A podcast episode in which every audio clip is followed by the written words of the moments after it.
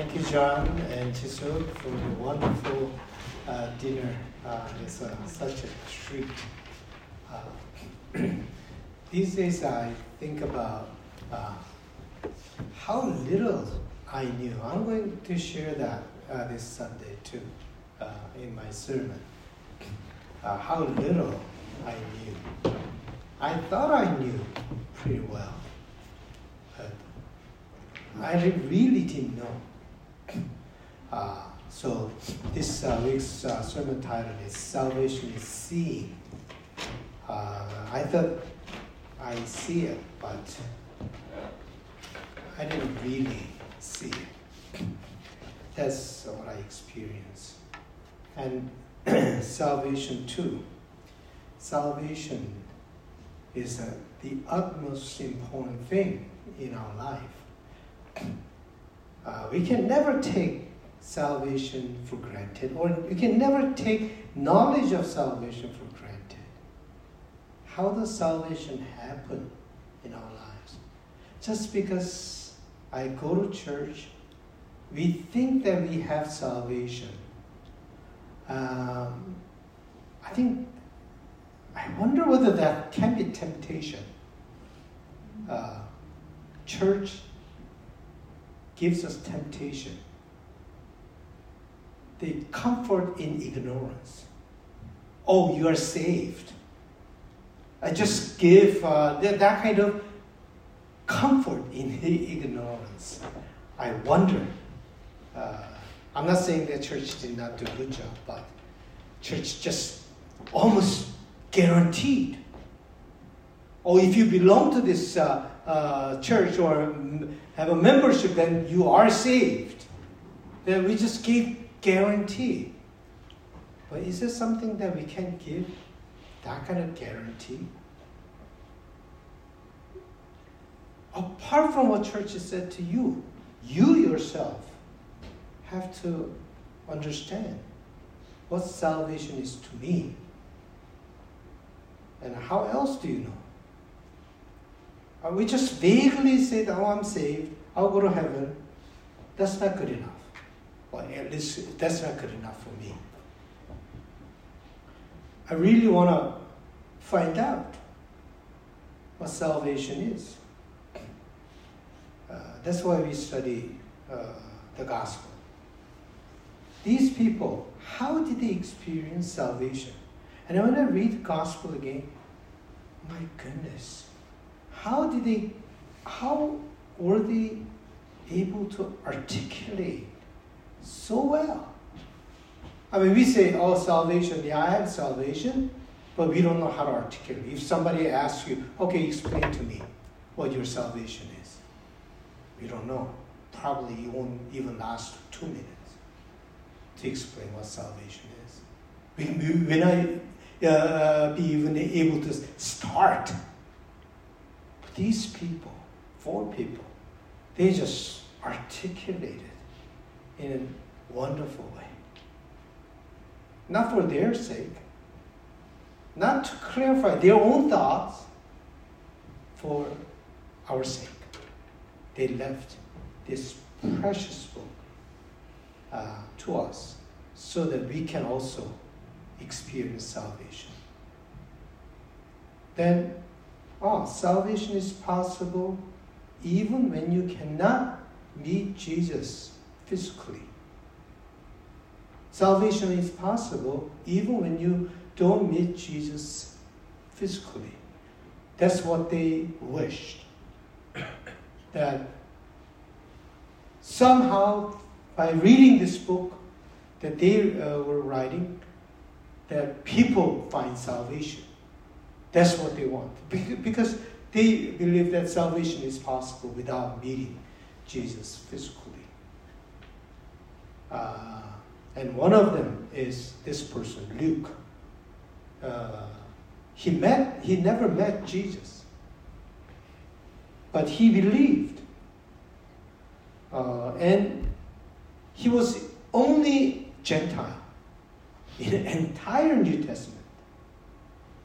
All Jewish people wrote in their own religious system somehow. But Luke was the only person who was Gentile, not part of that Jewish system. He wrote two books, and two books, only two books are written by Gentile in the whole uh, New Testament, and these two books uh, are Luke and Acts of Apostle. These two books they wrote. He wrote. Uh, originally, he wrote these books, uh, uh, Gospel of Luke and Acts, uh, so that people can uh, read it continuously.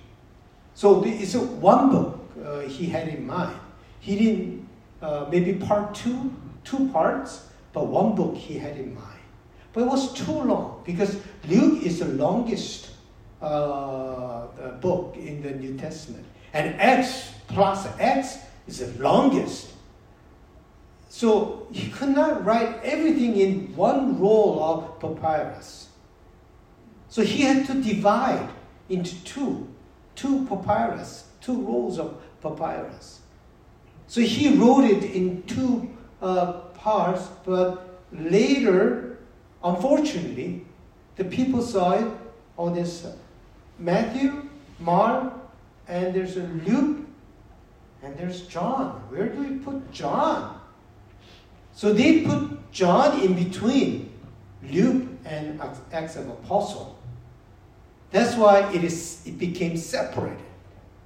Luke and Acts were separated, and people totally neglected Acts for the longest time. And they never read as a one continuous book. They just read uh, Luke and finished. And Acts was totally separate book. But uh, Luke wanted us to read the whole thing uh, together. So Luke's gospel does not end in Jerusalem. Luke's gospel actually ends in Rome. Uh, gospel Luke ends in uh, Jerusalem uh, with the ascension of Jesus. But uh, Acts ends in Rome. At that time, uh, Rome was the end of the world. And uh, in Luke's mind, the end of uh, also Acts was not really the true ending. He kind of intentionally left it open so that it continues with us in us. So he didn't finish the book. The Acts we're continuously making. Apostles began, but we are continuously making uh, that uh, book. So the book is not finished. That had, uh, Luke had that uh, uh, in that mind. So let, let me read the last verse of uh, Luke. I mean the Acts. He lived there for two whole years at his own expense and welcomed all who came to him, proclaiming the kingdom of God and teaching about the Lord Jesus Christ with all boldness and without hindrance. I mean, it's all almost like a, uh, abruptly in the middle of it, he just chopped it off, finished. It's not really proper ending, and we are supposed to carry on. What started in Jerusalem will continue to the ends of the earth. So Luke's gospel, uh, the Acts starts with this.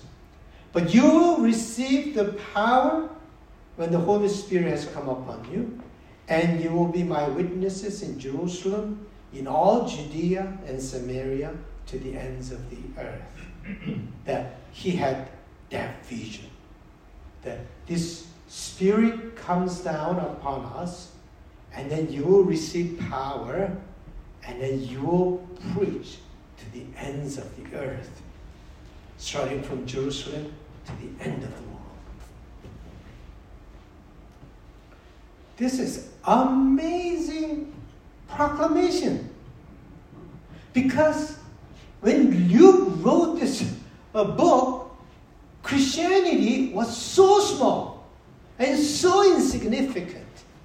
And people called it sect, heresy. And it's just a small group of people who believed that Jesus was uh, resurrected and all that. It was uh, not, I mean, it began, began with 120 people in Jerusalem praying together. And the Holy Spirit came down. So 120 people. I mean, millions of people were out there, and 120 people just gathered together and followed Jesus. And yet, he thinks that he thinks that this thing that, that, that Jesus did will reach out to the end of the world. How did he know? How did he know? That just amazes me. And what he envisioned actually happened. Rome completely changed, received Christianity as their main religion on 313, Milano Edict. And then he went to Europe, he just swept through the whole Europe and changed the whole Europe. And then it became all, I mean, all these uh, uh, traditions that we have is a Christian kind of uh, language uh, uh, uh, attitude, like our justice system and legal system, and even that, just a lot of is to do with Christianity. And then he went to Asia, and it changed the whole Korea and all that. And then America, and it just how did he see that? How did Luke see that? If he wrote this now, then it makes sense, like a history. But when he wrote it, you know, the Christianity was so small. That's why we are uh, going to Madagascar uh, this year. And uh, thankfully, uh, uh, Daniel and Grace uh, jo- will join me together. And uh, I mean, I shared a little bit uh, at the uh, session meeting, but Daniel's brother uh, has a this is a business, but it's a genome project. I don't know very much, but it's to do with food, uh, production of grain and all that. And he will be he's interested in somehow helping out in the future for that. so I uh, uh, told Omoksanin to uh, find appropriate people for us to meet, and then we'll talk about. Then it will be a huge project. Uh, and Grace, uh, her brother, is a very, very successful uh, businessman. He's also interested in helping out. so we don't know how this will. I mean, these two people will join me as with God's providence. We don't know what uh, uh, this will start uh, uh, in the future. I mean, Luke, that was the vision that he had. Probably, I, I don't think it's a, a human's imagination. It is spirit. It's not human imagination. It's not creative thinking human creative thinking. It is, a, it is somehow very, very spiritual. Uh, the spirit driven. Uh, I find that very, very interesting. That the way we live, uh, our life is very different from the way they lived. They were just, they're just so connected with the spirit. They're so connected with the spirit and they can see something beyond what they can see. That's why they could write uh, things like that. He was not a trained uh, scholar. He was not a trained theologian. He was not even minister.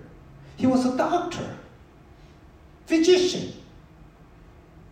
And one moment, he realized that I gotta write this book. So he gave up his uh, doctor work. He was going with Paul, and then Paul gave him the message, and then he was totally uh, converted. And then he decided to write this book. So when you read uh, Acts, it's very interesting. Uh, uh, Luke is saying, oh, they, uh, the apostles went here, and then they went there, and all that. And all of a sudden, at one point, he said, and we went to. And we, what is this we that is including himself?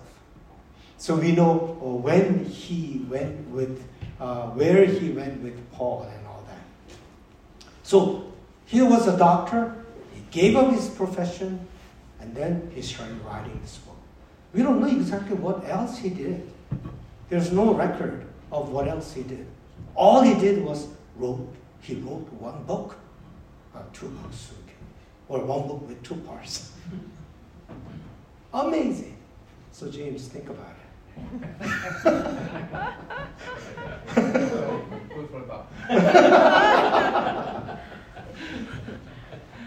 I mean, he was a Gentile. He doesn't know Jewish system. He doesn't know even uh, area as well. He got all the sources, but he had to go and visit all these places, Caesarea and uh, Galilee and all this, and then he collected uh, the stories because all those things were in oral tradition. So orally they knew.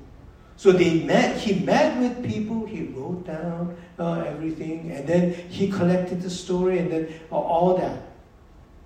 I mean, traveling costs a lot of money at that time. And at that time, nobody wrote a book. Now everybody writes any kind of book.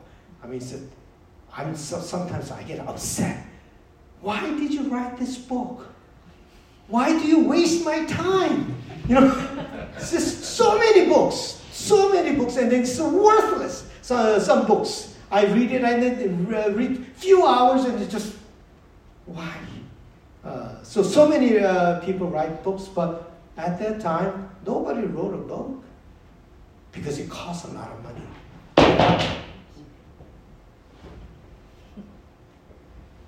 Papyrus itself was very expensive uh, to uh, write on. It's not really paper, just it is uh, uh very expensive uh, to buy uh, these things. And it's the longest book that he wrote. And then traveling, eating, he didn't have job. Somebody must have uh, funded him, gave him money to do uh, to write this book, and that was Theophilus. Let me read it for you. Since many have undertaken to set down an oral account of the events that have been fulfilled among us, just as they were handed unto us by those who from the beginning were eyewitnesses and servants of the word, I too decided, after investigating everything carefully from the very first, to write an orderly account for you, most excellent Theophilus, so that you may know the truth concerning the things about which you have been instructed. And Acts began uh, with this kind of uh, thing too. So, as a, Gentile, he had to study a and he wrote this book. Uh, so, doesn't uh, doesn't matter what you do. Sometimes even just writing one book could uh, make profound uh, impression on people.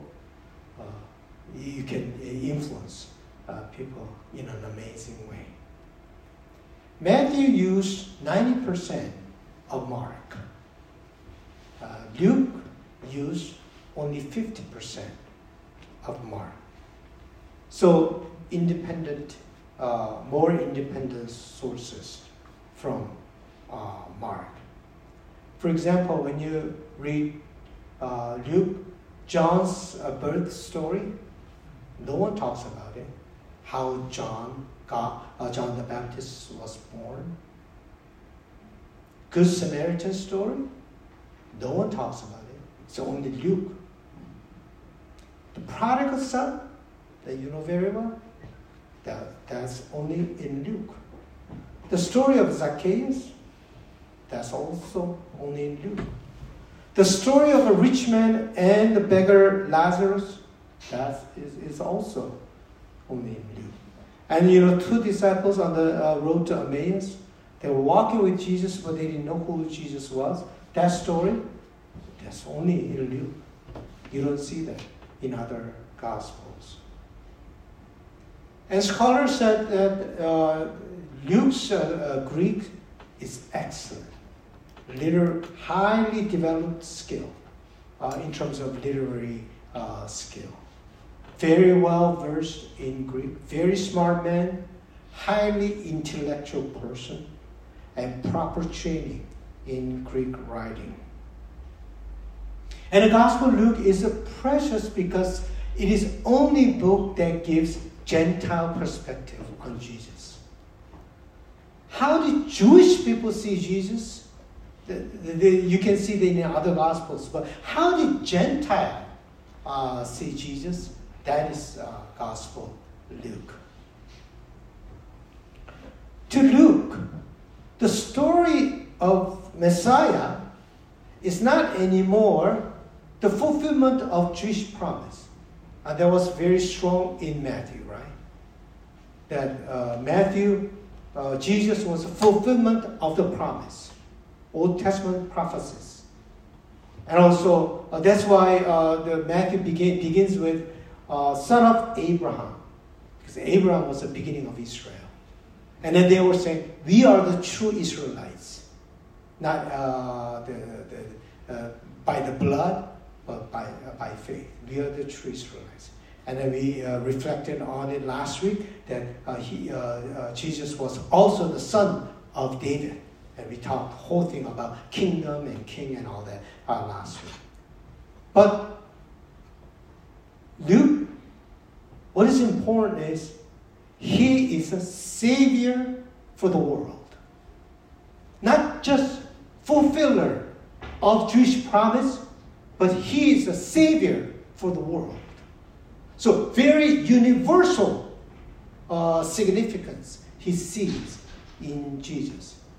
So when you look at genealogy, Matthew begins with uh, the Abraham. So uh, Abraham's son, and all the way down to uh, you know Jesus, and the 14th generation, then uh, uh, David, King David, and all that stuff we studied already.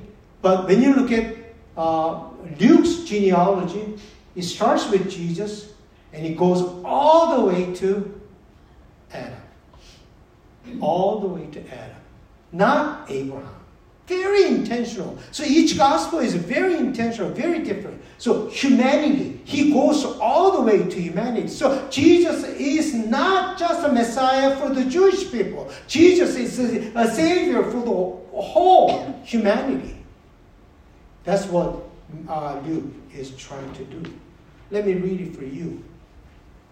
Jesus was about 30 years old when he began his work he was the son, as was thought, of Joseph, son of Heli, and he continues.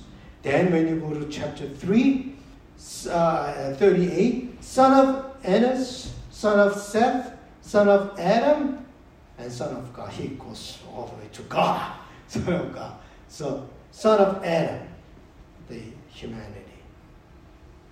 So, Jesus' message and ministry have global impact global impact. Not just impact on Jewish people, but global impact. And that's what I want to do. Uh, that I believe that Jesus' message is not just for Christians. Jesus' message is for all human beings. So uh, a few years ago, when uh, the, the, what's his name, Russian Jew, Alex, Alex came. Uh, he listened uh, to this uh, message, and then every Sunday after sermon, he came, uh, approached me, and we talked about message, uh, and then what, what he meant, uh, what he thought, and all these things. And sometimes he disagreed, and sometimes, oh, I really like that point. and especially he didn't like that, even though uh, uh consider others better than yourself. Why do you consider others better than yourself? We're all same, you know. He was really reacting uh, to that. And, uh, so that meant a lot.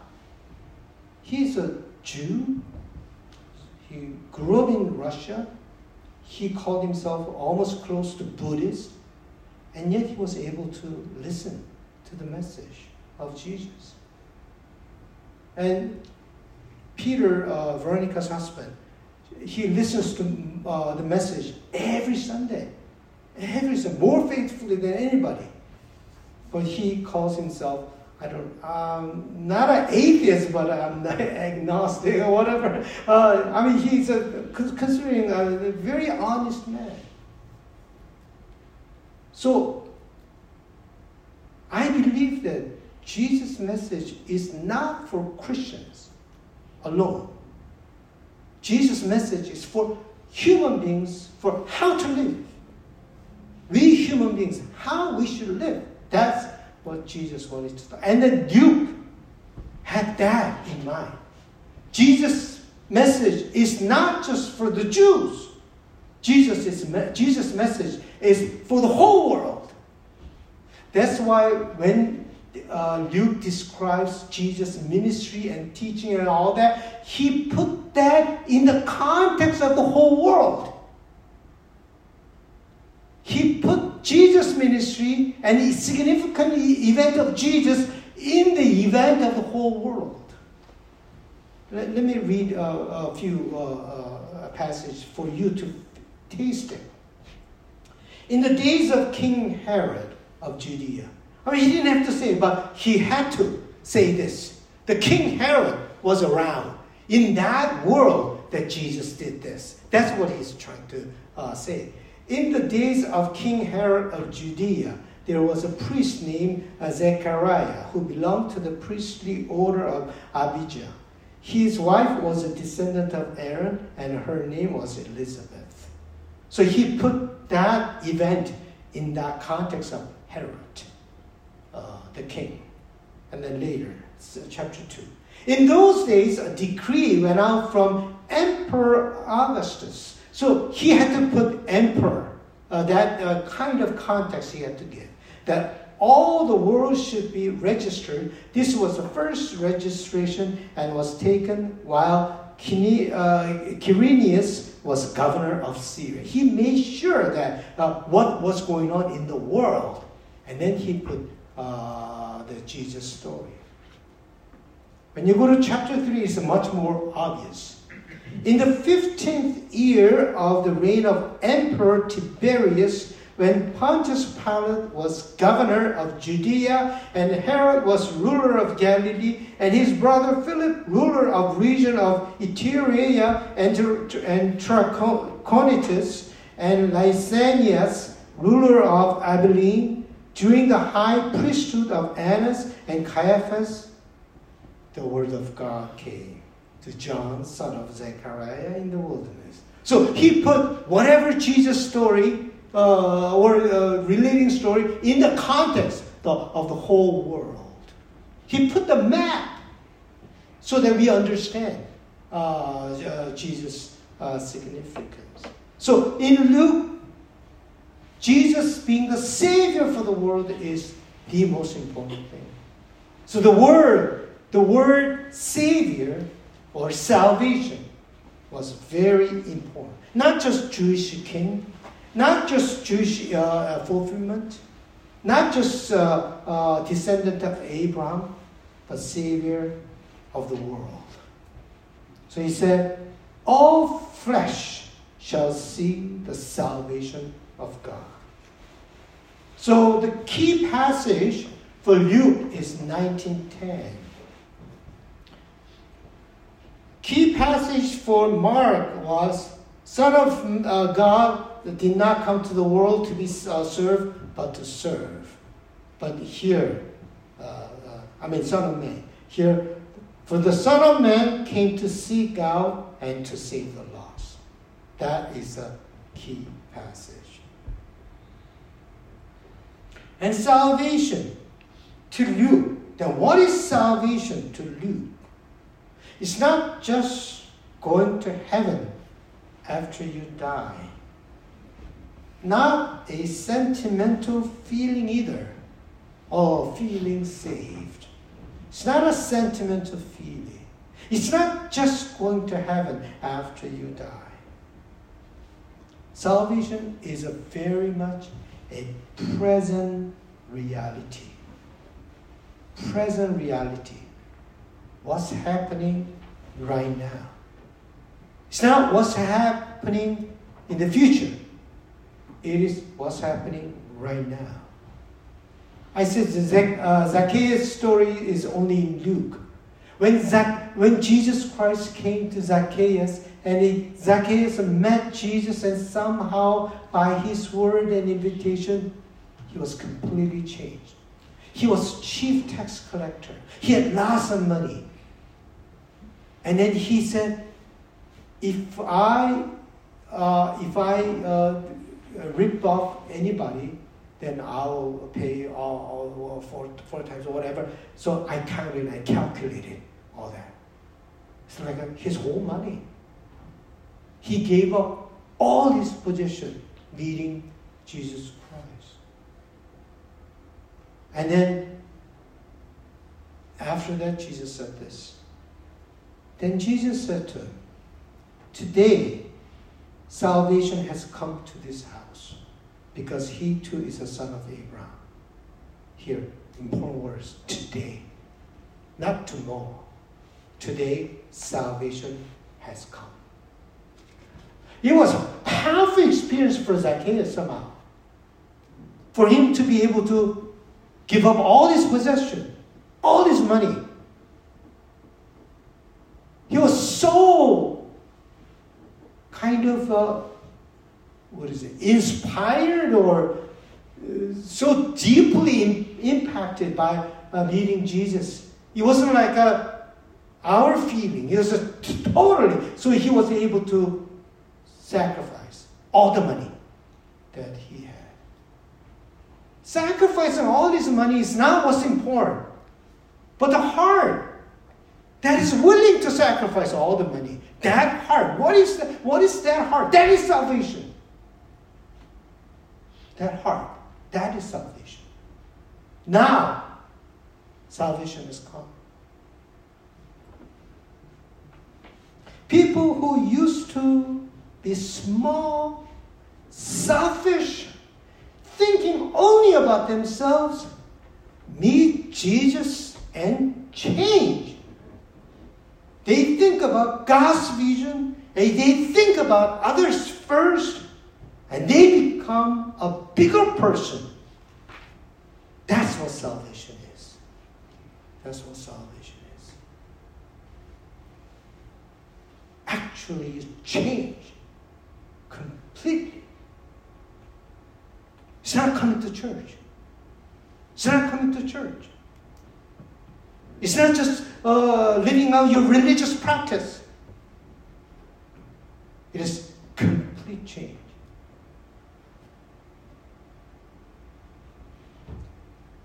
So, I'll uh, give you uh, discussion questions. What is salvation to you? What does each gospel teach you about salvation? Mark, Matthew, and Luke. Uh, so you have uh, learned uh, three uh, gospels, so I'm sure you're very well versed now with these three gospels. So, what is salvation? Uh, reading and studying these three gospels, what is uh, salvation to you, and what uh, does each gospel teach you about salvation and then click with you uh, about salvation. So I want you to have a good time of discussion until uh, Koran. Oh. what are you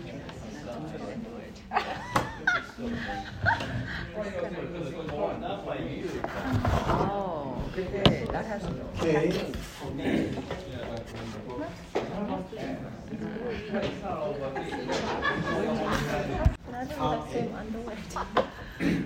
So, I want you to share uh, with the whole group uh, that uh, what, what rings true. Uh, so each gospel talked about salvation in different way. What rings uh, true to you? Uh, so I want you to share some of your thoughts. Uh, and salvation is something that you need to continuously continuously articulate. Uh, whether you like it or not, is a, the, the utmost important thing in your life, salvation. Uh, it's a key. Uh, so you need to continuously articulate uh, what it is, right? So uh, this is a process of articulating some of our thoughts, and so together collectively, I we'll uh, share some of it. So can you share some that you discussed? Come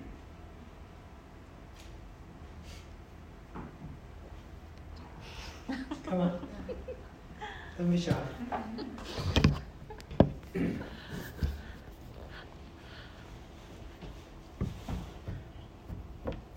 Anybody?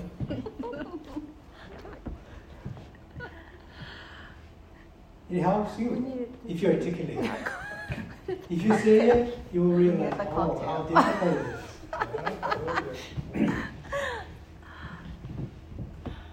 Come on. What did you discuss? Say, one of you guys, one of you guys. This is good. This is good.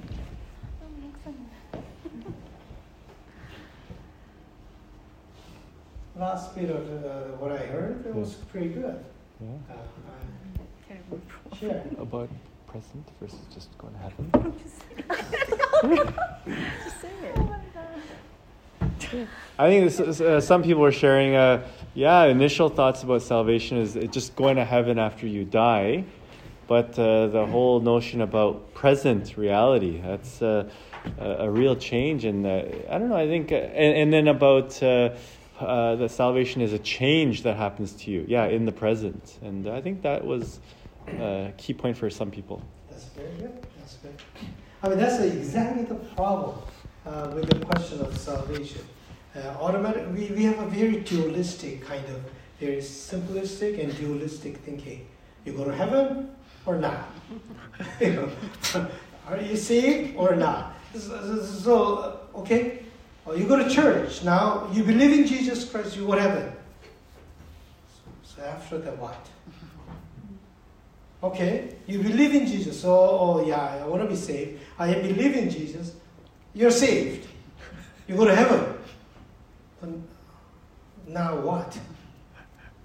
So you don't even think about it. You don't even uh, really think about your life. What are you really saved from? What are you saved from? What are the bondage that hold you? We don't even think about that. Oh, oh, just generally, oh yeah, forgiveness. What are the sins that hold you? That enslave you? Are you free, a little bit more free from fear? Are you because you uh, by knowing Jesus Christ, because you know Jesus Christ, are you uh, a little bit more free from worries? What are you saved from? In everyday living. We don't even think about, oh, I go to heaven now after I die. Then what is the implication for my life right now here? Jesus has no implication for my life here. Right? So, because we put salvation in that kind of dualistic category, and beyond that, we don't want to think about it. We don't think about it. Very convenient way of dealing with salvation. 그러니까 맨날 삶을 mediocre life we live. Because, oh, that, that, that's the most important. After I die, I go to heaven. That's the most important. Here, it doesn't matter. That's why Christians are finger pointed. Such a childish way of looking at life. So immature about how we look at our lives. And after that, okay, I, since I go to heaven, uh, what can, how can I enjoy my life? All my, every day, that's all you think about. Is that salvation? Very immature, like childlike thinking we, uh, we have in living our precious life. Isn't it pathetic living like that? And on another level, or just keeping the moral law very well. That's what being saved is. Well, adjust to this society. Work hard and you know keep, keep yourself pure and clean, and that, that's all. What is the difference between Christians and non-Christians? In that way.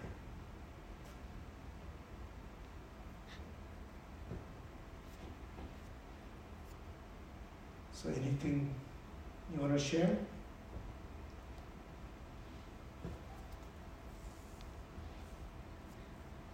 We also talked about how we, we're trying to be gatekeepers of salvation. Yep. Right? Like um, trying to be righteous, and but although salvation is free and for all, mm. right? But I noticed that as Christians or churches, we tend to be very narrow and if they're, they're not like us, oh, they don't belong in our church or in that way. It's a very uh, uh, Jewish thinking before Christ. Salvation is ours. We are the children of Abraham. And then Matthew is saying that, no, you, you are not, uh, even the stones can be uh, children of Abraham. Right? So it's a very, that kind of attitude. I possess salvation kind of attitude and very exclusive attitude. Right?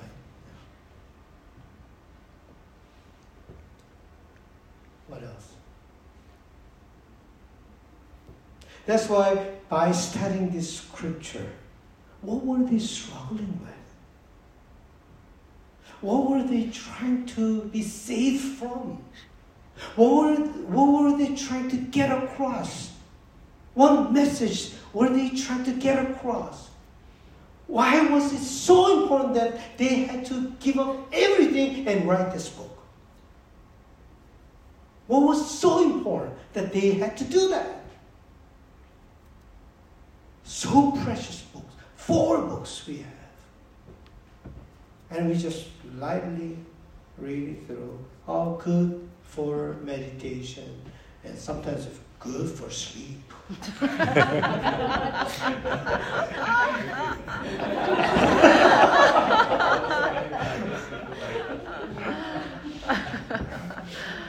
so we have to really be serious about what we believe and what we are saved from every day.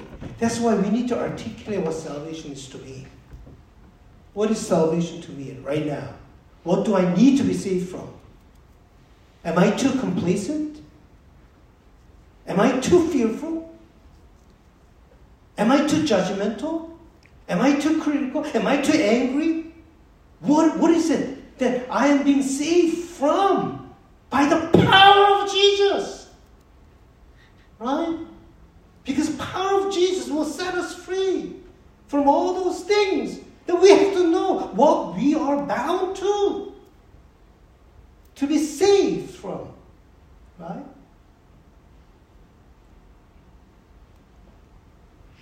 So I want you to continuously think about that. So to Luke, salvation will not happen by the powerful people.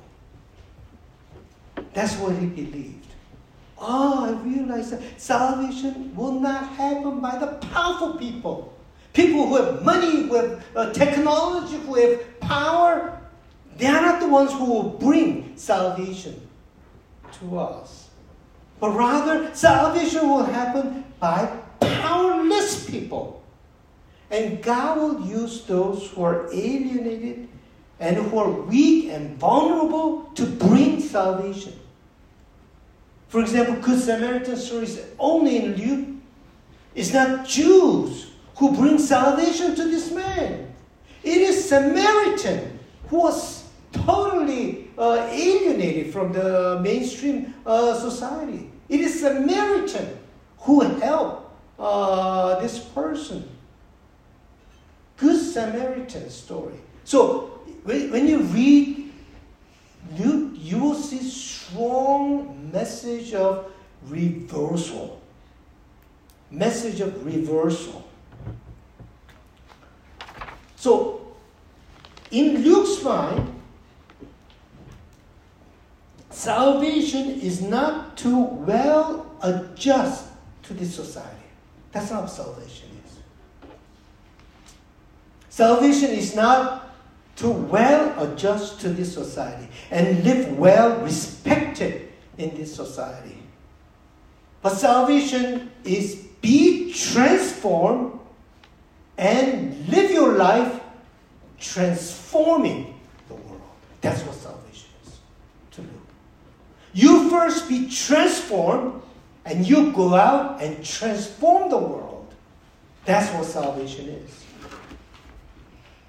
And that, that is what Jesus, uh, uh, St. Paul taught us. I mean, Luke uh, always went with uh, uh, Paul, so he was very much influenced by Paul's message. So he kind of impers- uh, personalized Paul's message to himself. And, and so, so this is what Paul said.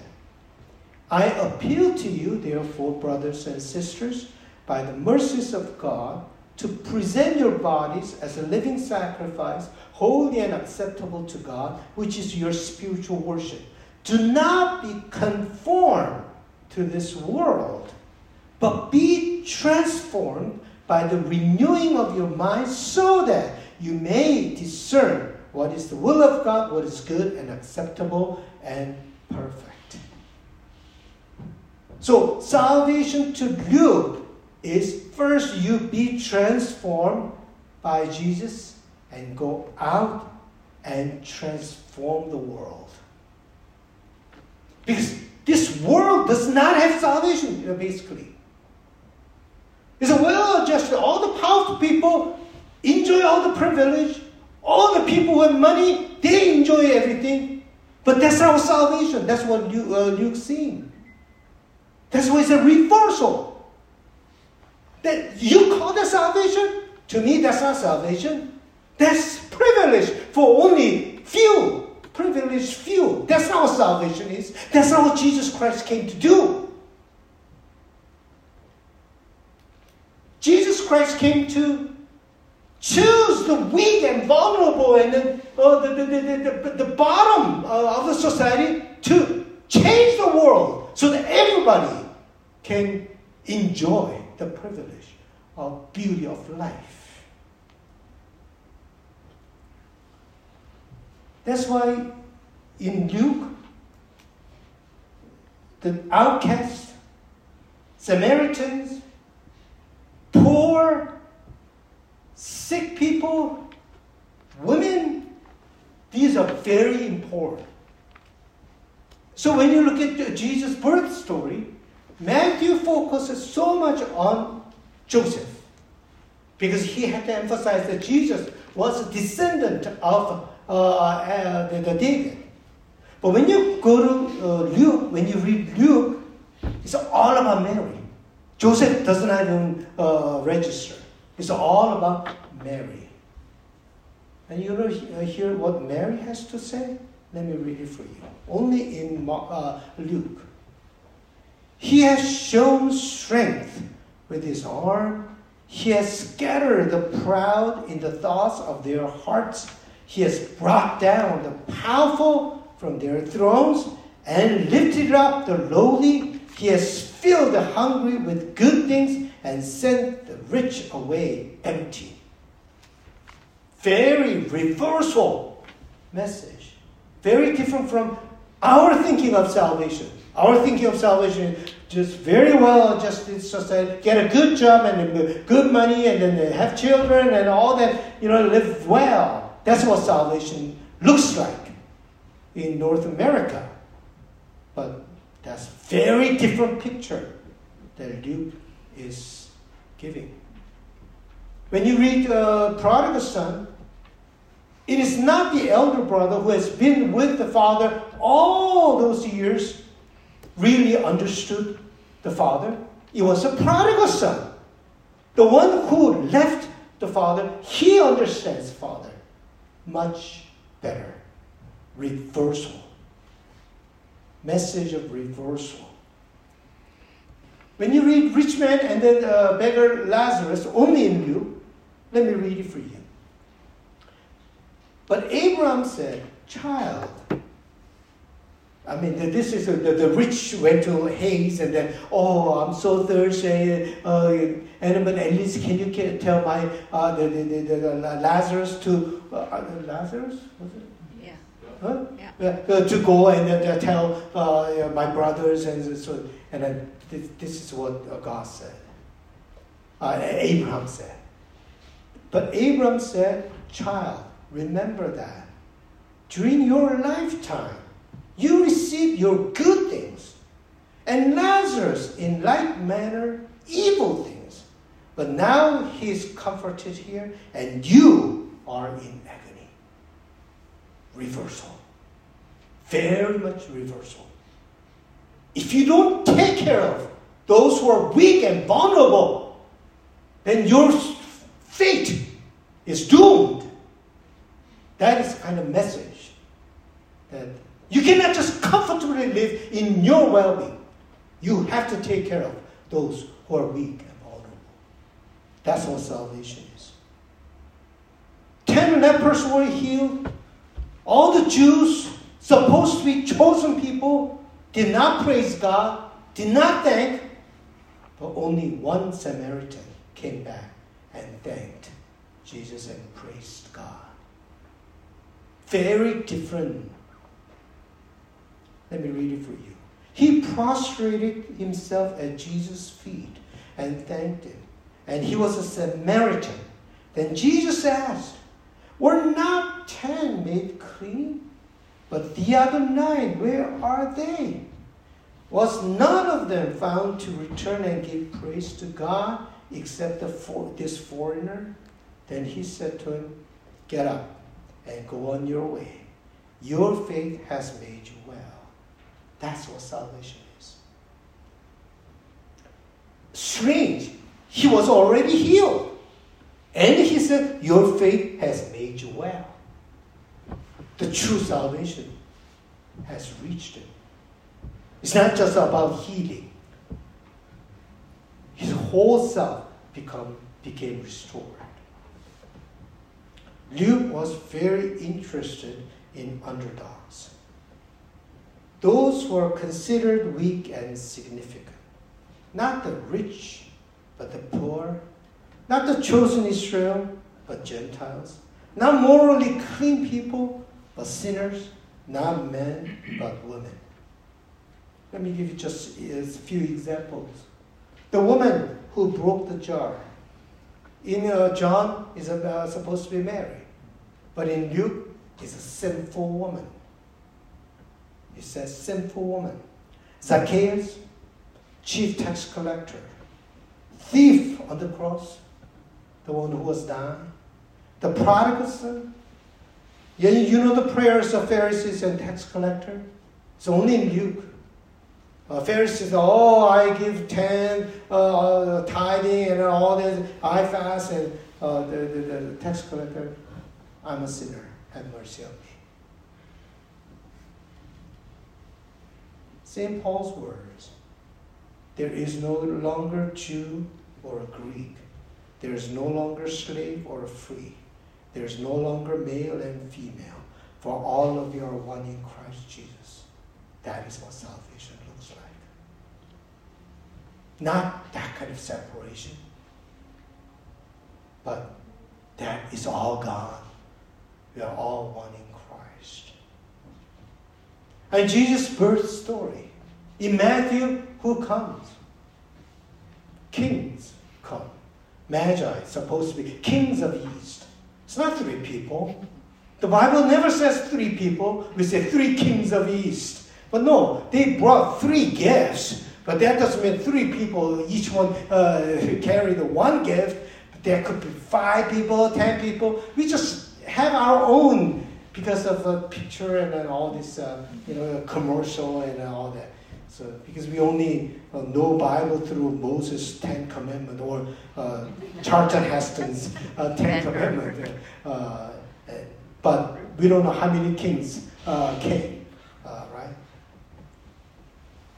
So kings came and worshipped, but in Luke, who first heard Jesus' birth? Shepherds. Shepherds. Let me read it for you. In that region, there were shepherds living in the fields, keeping watch over their flock by night. Then an angel of the Lord stood before them, and the, and the glory of the Lord shone around them, and they were terrified. But the angel said to them, Do not be afraid, for see, I am bringing you good news of great joy for all the people. To you is born this day in the city of David a Savior who is the Messiah, the Lord. So, shepherd, I mean, uh, it's a very different story from uh, Matthew's uh, birth story. Shepherds, they are not romantic people. They're thugs and they're, they're robbers, thieves. Because they often, because the people travel all the time, nomads, right? And then they attack them and take, uh, take their money. And then uh, the, the, these shepherds were considered very low criminals, uh, almost. And, very, and then to them, Jesus, uh, God showed Jesus' birth. When you look at Matthew, there's eight blessings, beatitude, eight blessings. But when you look at Luke, there's four blessings. But when you look at uh, blessings, it's very different. Let me read it for you. Matthew version. Blessed are the poor in spirit, for there is the kingdom of heaven. But when you look at Luke, very different. Blessed are you who are poor, not poor in spirit, just simply poor, for yours is the kingdom of God. Righteous life is not keeping the law well. Righteous uh, life is not just being moral. Righteous life is to be transformed by Jesus and change society. That's what true righteousness is all about. In that way, Jesus was a truly righteous person. Jesus came and really uh, uh, work with those who are sinners and then change them. That's why at the end, Matthew and Mark says when Jesus died on the cross, they, uh, the centurion said, truly he was the Son of God. But when you look at Luke's version, Luke said, uh, the, the centurion said, truly he was righteous. Let me read it for you. When the centurion saw what had taken place, he praised God and said, Certainly, this man was innocent or righteous. That's what true righteousness is. Very different from Matthew and Mark.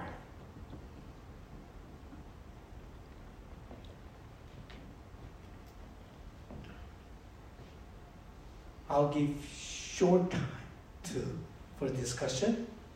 Uh, oh, no, not yet. I give you a question. Yeah. What is the significant mes- uh, significance of the message of reversal? How is it related to Luke's understanding of salvation? What significance does this have for you? I'll give you just 10 minutes uh, to discuss this matter.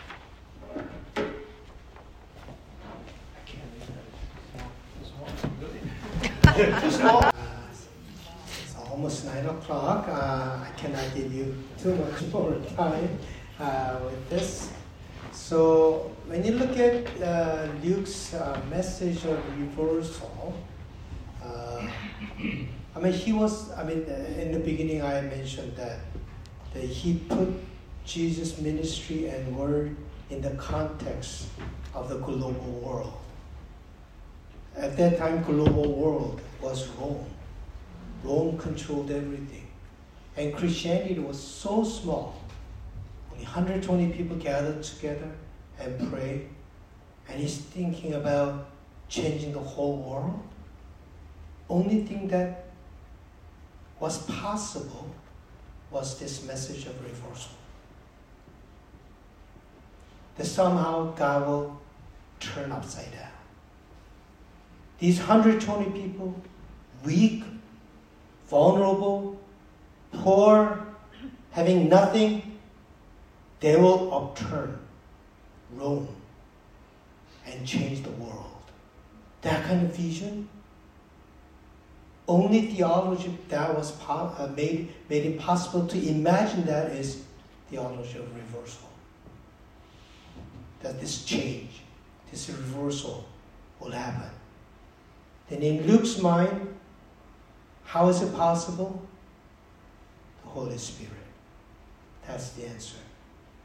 Holy Spirit was the answer to Luke.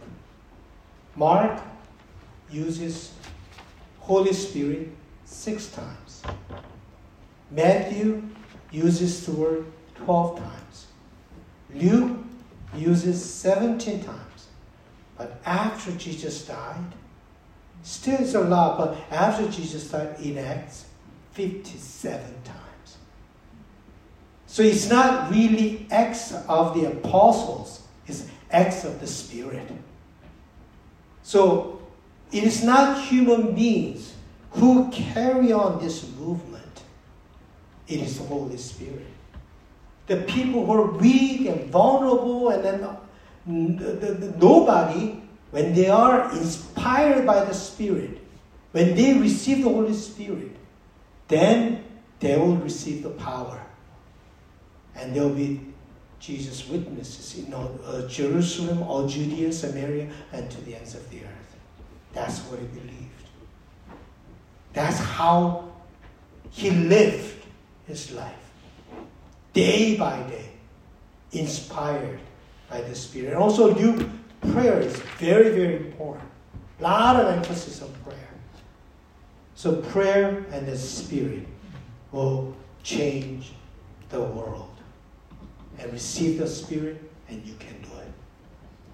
He knew that with the Roman power, salvation is not possible. What Roman, Roman Rome cannot provide salvation whatsoever. He firmly believed. And then he believed that God is working with these small number of people to bring about change in this world. And his vision became realized. How wonderful, how miraculous, how amazing this good news is. Don't you get goosebumps when you hear this? I do. You don't? Then there's a problem. if you don't get goosebumps hearing this, that's a problem. How did Luke know when he wrote it? And that became realized in real. And then over the years, we just distorted the gospel completely. And the main message of Luke was buried. We don't even know what the main message of Luke was. Over the years, that's what happened. Now we are rediscovering this book and under, try to understand it. Okay, that's it for today. And next week, we are going to study John in two weeks. So please read John. When you read John, completely different story now. Yeah, it's a completely different story. Enjoy it, and then uh, discover it, and see uh, what John has to say uh, to us. So let us pray. Lord, thank you for the message. Thank you for the book. It's not just a book, it's the Bible. We thank you for the gospel, the goodness that you gave to us. We thank you for the same Luke who left us with this precious message. Help us, O oh Lord, to delve into his spirit.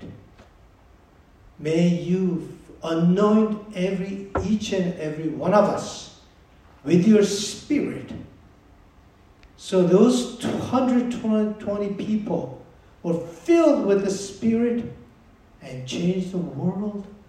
We ask you, Lord, to anoint your Spirit on St. Tim, and all of us may be filled with your Spirit and receive the power and be your witnesses in everywhere. In Jesus' name we pray.